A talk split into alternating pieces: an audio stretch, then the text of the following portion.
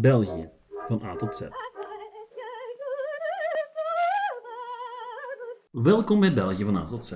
En welkom bij de eerste aflevering sinds lang die niet over de Grote Spoorslag gaat. We laten de letter G immers voor eeuwig en altijd achter ons en stomen door naar de letter H. De letter H voor Hof van Hergé, Hutspot en Eden Hazard, maar ook de letter H van de Heizel en mee bepaald het Heizeldrama. In deze aflevering gaan we terug naar 29 mei 1985. Een zwarte dag in de voetbalgeschiedenis en eerlijk gezegd ook in de Belgische geschiedenis. Een dag waar 38 voetbalsporters omkwamen en er enkele uren later in hetzelfde stadion toch nog een wedstrijd gespeeld werd. Welkom bij België van A tot Z.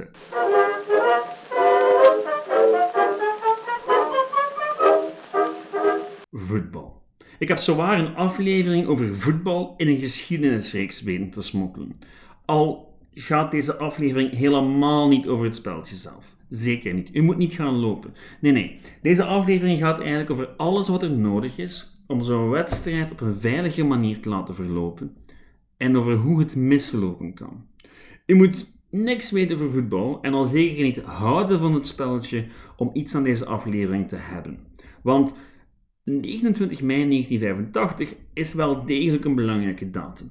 Sinds die datum is men in de voetbalwereld en ver daarbuiten serieus beginnen nadenken over veiligheid.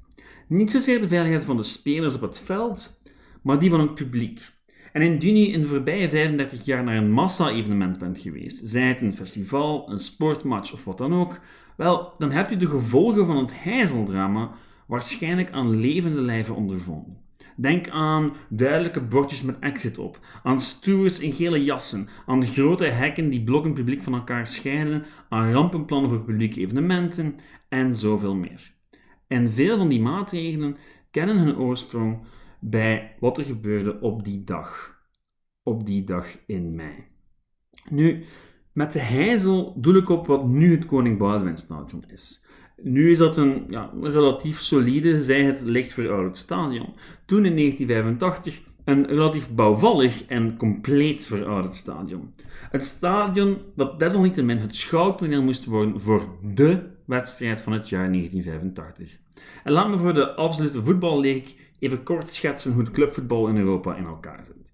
Elk seizoen spelen in elk land de beste ploegen van dat land tegen elkaar. Tegelijkertijd spelen ook elk seizoen de beste ploeg van elk land van het jaar tevoren tegen elkaar voor de Europese titel. Nu in de Champions League en de UEFA Cup, vroeger in Europa Cup 1 en Europa Cup 2. Europa Cup 1 was het strijdtoneel van de beste ploegen van Europa. En in 1985 vond de finale plaats in Brussel. In het grootste stadion van het land, ook al had dat tegen dan echt wel betere tijden gekend. De twee ploegen die er tegenover elkaar kwamen te staan, waren niet van de minste. Liverpool aan de ene kant, een Engelse ploeg, en Juventus, een Italiaanse ploeg. En dat zijn namen die ook in het hedendaagse voetbal een belletje doen rinkelen. In juni van 2020 ziet er namelijk naar uit dat beide ploegen hun eigen competitie zullen winnen. En Liverpool won bijvoorbeeld vorig jaar nog de Champions League. Nu, Liverpool kwam in 1985 aan het einde van een glorieuze periode en had het jaar tevoren nog de Europa Cup gewonnen, terwijl Juventus up and coming was en heel erg hongerig. Die sportieve context is niet onbelangrijk, want hij verklaart voor een groot deel waarom het stadion tot de nok gevuld was.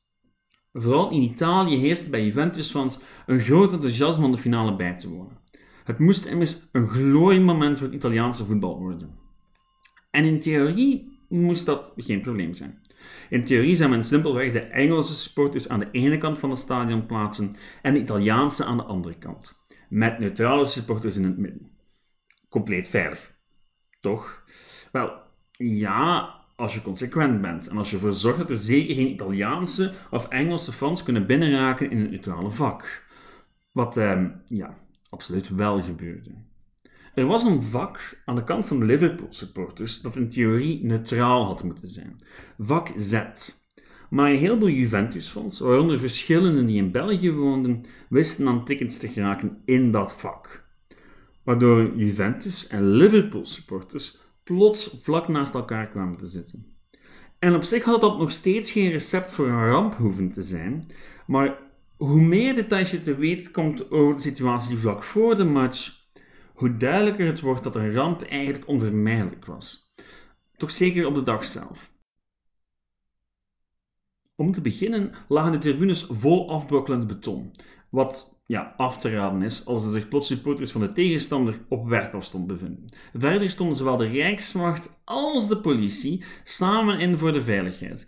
Eh, zij het op een heel erg Belgische manier, waarbij elk één kant van het stadion had ingenomen, er geen gemeenschappelijke controlepost was en de radio's niet op elkaar afgesteld waren. Men was dus met andere woorden helemaal niet klaar voor wat er zich daar zou afspelen op die dag in mei. Het begon, wel, eigenlijk weten we nog steeds niet goed hoe het begon. Wel ongeveer wanneer. Om 19 uur, een uur voor de aftrap bij de grens tussen vak X en Z. De laatste jaren zijn er vermoedens gerezen dat de uitbraak van geweld te maken gehad zou hebben met een jeugdwedstrijd.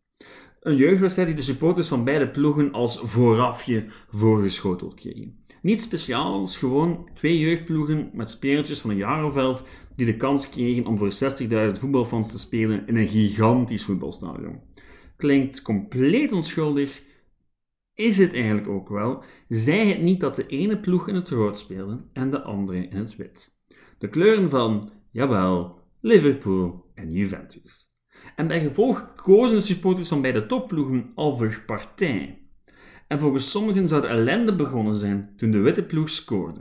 Nu goed, dat zullen we waarschijnlijk nooit weten, maar feit is dat niet lang daarna de rellen uitbraken, de wedstrijd afgeblazen werd en de jeugdspeeltjes de volgende dramatische uren in de kleedkamers doorbrachten. En ze beseften pas echt wat er aan de hand was toen de eerste lichamen naar binnen werden gedragen. Of het nu de jeugdwedstrijd was of iets anders, feit is dat er weinig gebeuren moest die dag om het hele gebeuren in een absoluut drama te laten uitmonden. De vakken werden van elkaar gescheiden door weinig meer dan een tijdelijke hek en enkele agenten.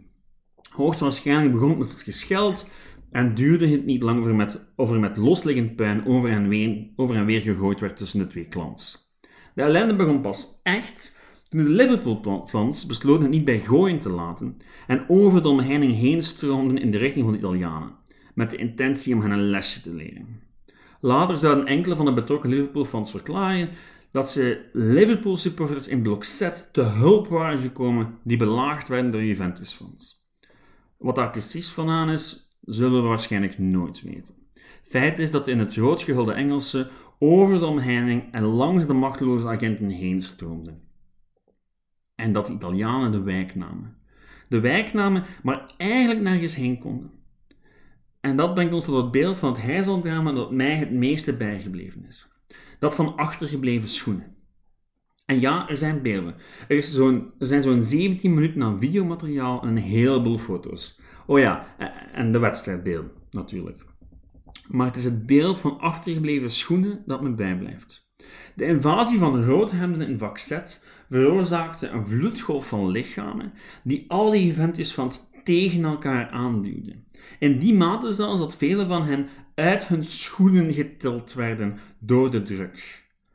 En aan het uiteinde van Z probeerden velen te ontsnappen. En eigenlijk kon het slechts op één manier, door over een muur te springen. En hoewel velen dat deden en anderen via meer reguliere uitgangen wisten te ontsnappen, vielen er uiteindelijk 39 doden. Want die muur aan het uiteinde van Z, die stortte in. Oud en rot als hij was, kon hij niet weerstaan aan de druk van de mensenmassa. En daarmee was de ramp een feit. Velen stikten of werden vertrappeld door de mensen met wie ze zo even nog naar een voetbalwedstrijd hadden gekeken. Nu, op zo'n moment verwacht je natuurlijk dat de hulpdiensten ingrijpen, maar die wisten eerlijk gezegd niet waar te beginnen. En je kreeg dus, ja, improvisatie. Op de beelden kan je bijvoorbeeld zien hoe dranghekkers gebruikt werden als brancards om slachtoffers op weg te dragen. Ondertussen hadden Juventus-supporters aan de andere kant van het stadion lucht gekregen van de situatie en probeerden ze hun zielsverwanten te bereiken. En de ordendiensten, ja, die probeerden wel degelijk grip te krijgen op de situatie, maar achteraf zou blijken dat de Rijkswacht op 29 mei niet hun beste afdelingen naar de Heizel gestuurd hadden. De Rijkswacht beschikte in die periode wel degelijk al over manschappen die getraind waren in het handhaven van de openbare orde op dergelijke evenementen. Alleen zaten die op 29 mei thuis. Want ze hadden van 16 tot 21 mei het bezoek van de paus in goede banen geleid. En dus waren het oudere rijkswachters die aan vak Z opgesteld stonden. En die eigenlijk weinig meer konden doen dan slachtoffers wegdragen. Een van de grote verklaringen voor de absolute chaos van die dag is dat het 1985 was. En dat er dus geen moderne vormen van communicatie waren. Er waren amper telefoons in het stadion en de enige official die over een telefoon beschikken kon, was Michel Dogen, die er eentje in zijn auto had zitten. En dat is van belang, want ja, het betekent dat niemand goed wist wat er eigenlijk aan de hand was. Velen dachten initieel dat het om weinig meer dan een opstootje ging. Een uit de hand gelopen vechtpartij met wat gewonden. In die tijd, we zitten in de periode van het hooliganisme, niet zo abnormaal. En dat verklaart ook in grote mate waarom het publiek gewoon bleef zitten. Want enkel zij en Blok Z en de hulpdiensten wisten wat er echt gaande was. En dat stelde de hoge pieten in de VIP-loge voor een groot probleem. Hoe kregen ze al dat volk uit het stadion? En, want ja, men had het eigenlijk al moeilijk genoeg om gevluchte fans het blok Z van het veld te halen en de Juventus-fans op een plaats te houden. Een verplichte evacuatie van het stadion leek dan ook een onhaalbare opdracht. En daar ligt de verklaring voor het vreemdste aan het hele verhaal. Want geef toe, het feit dat de wedstrijd toch nog gespeeld werd, ja, dat lijkt eigenlijk te gek voor woorden. Dat er een voetbalwedstrijd gespeeld wordt terwijl men nog druk bezig is de lijken te bergen en alle gewonden naar ziekenhuizen in de buurt te vervoeren. Het lijkt waanzin en ja, vandaag de dag zou die wedstrijd waarschijnlijk nooit gespeeld worden. Maar toen wel. Er is gespeeld, er is een beker uitgedeeld, er is gejuicht, alles wat bij voetbal hoort is ook nog gebeurd die avond. Maar dan vooral omdat men geen andere mogelijkheid meer zag. Want men had schrik. Men had schrik van de mensenmassa en van wat die doen zou als ze de lichamen zagen, als ze de gewonden zagen die nog aan de zijkant van het stadion lagen. Men had schrik en dus besloot men de wedstrijd te laten spelen in de hoop dat het ergste daarmee vermeden kon worden. Nu, zeggen dat je wilt spelen is één ding. Dat ook effectief laten gebeuren dat is nog iets anders. Want voor zo'n wedstrijd heb je nu eenmaal spelers nodig. Spelers die wel degelijk wisten wat er aan de hand was. In de kleedkamer van Juventus bijvoorbeeld waren er op een bepaald moment vluchtende supporters de kleedkamers binnengestormd. En het zouden de clubvoorzitters zijn die hun spelers moesten overtuigen. Iets dat die wel wouden doen, maar enkel als de wedstrijd geldig verklaard zou worden. Als ze zou tellen. Dus als de winnaar ook echt die beker claimen kon, die titel claimen kon. Nu, goed. De UEFA bevestigde dat de winnaar de beker ook gewoon naar huis zou mogen nemen en de trainers en bestuursleden van beide ploegen trokken richting de kleedkamers om spelers op allerhande manieren te overtuigen en te manipuleren om toch maar te spelen. En om kwart voor tien verschenen beide ploegen dan toch op het veld. En op het tv-scherm van miljoenen Europeanen. Want enkel in Duitsland werd de wedstrijd niet uitgezonden. Waar ze wel werd uitgezonden, werd vaak schande gesproken over het feit dat ze überhaupt gespeeld werd. Want in tegenstelling tot heel wat supporters in het stadion, was in de buitenwereld de omvang van de ramp wel al doorgedrongen. En stelde men toen al de ethiek van zo'n beslissing in vraag. Nu kan je over die beslissing heel veel zeggen. En eerlijk gezegd, de vraag is of de hoge pieten in de loge eigenlijk wel een keuze hadden. Want het lijkt op dat de beslissing uiteindelijk in de richting van de commissaris van de Rijkswacht geschoven werd, die dan maar in ja, goed, eer en geweten besloot dat hij geen andere keuze had. Want hij zag geen andere manier om nog meer slachtoffers te vermijden dan de wedstrijd te laten spelen. Het is een keuze waar je na de feiten wel degelijk over kan discussiëren, maar die op het moment zelf misschien echt wel ja, de enige juiste was. Want hoe zouden ze anders die fans betaald hebben? Men beschikte simpelweg niet over de macht, over de, de politionele macht, om op een veilige manier iedereen buiten te krijgen. Dus werd er gespeeld. Al wat u daarover moet weten, is dat Juventus won na een onterecht toegekende penalty. Uh, onterecht, want ja goed, uh, de spits van Juventus die viel duidelijk buiten de 16 neer, maar daar had de scheidsrechter blijkbaar genoeg mee. Best verstaanbaar gezien de staat van de Italiaanse fans. Platini maakte de penalty, Juventus won de beker en de fans vierden. Echt. Met vlaggen, met Bengaals vuurwerk, alles erop en eraan. Maar daar eindigt het verhaal van het heizeldrama niet. In de jaren die volgden zou men op zoek gaan naar de schuldigen. Nu, vanuit mijn perspectief was er wat bijna iedereen schuldig die dag. De politie, ehm, de bond die het heeft laten doorgaan, de clubs, ik bedoel, de fans. Het was gewoon, ja, zo een van die dingen waar alles misging. En waar alles op elkaar leek door te klikken om toch maar die ramp mogelijk te maken. Nu, in elk geval, men zou op zoek gaan naar de schuldigen. En op politiek vlak werd met een beschuldigende vinger gewezen naar minister Newton. Op gerechtelijk vlak werden uiteindelijk 14 Liverpool-supporters veroordeeld tot de celstraf. Supporters die men wist te identificeren door de, voetbal, door de beelden na te kijken. Nu, binnen het voetbalwereldje werden Engelse ploegen vijf jaar lang uitgesloten van alle Europese voetbalcompetities. Los daarvan, ja, eerlijk gezegd, de belangrijkste gevolgen van het fiasco zijn structureel. Rampenplannen die verplicht werden voor massa-evenementen, goede communicatie tussen veiligheidsdiensten die een prioriteit werden en controles op de veiligheid van infrastructuur en stadions die een heel stuk strenger werden. Dat er bij de Belgische overheid, de Belgische Bond en de UEFA niet al te veel mensen aansprakelijk werden gesteld, is een andere zaak. Want laten we eerlijk zijn, dit had perfect vermeden kunnen worden.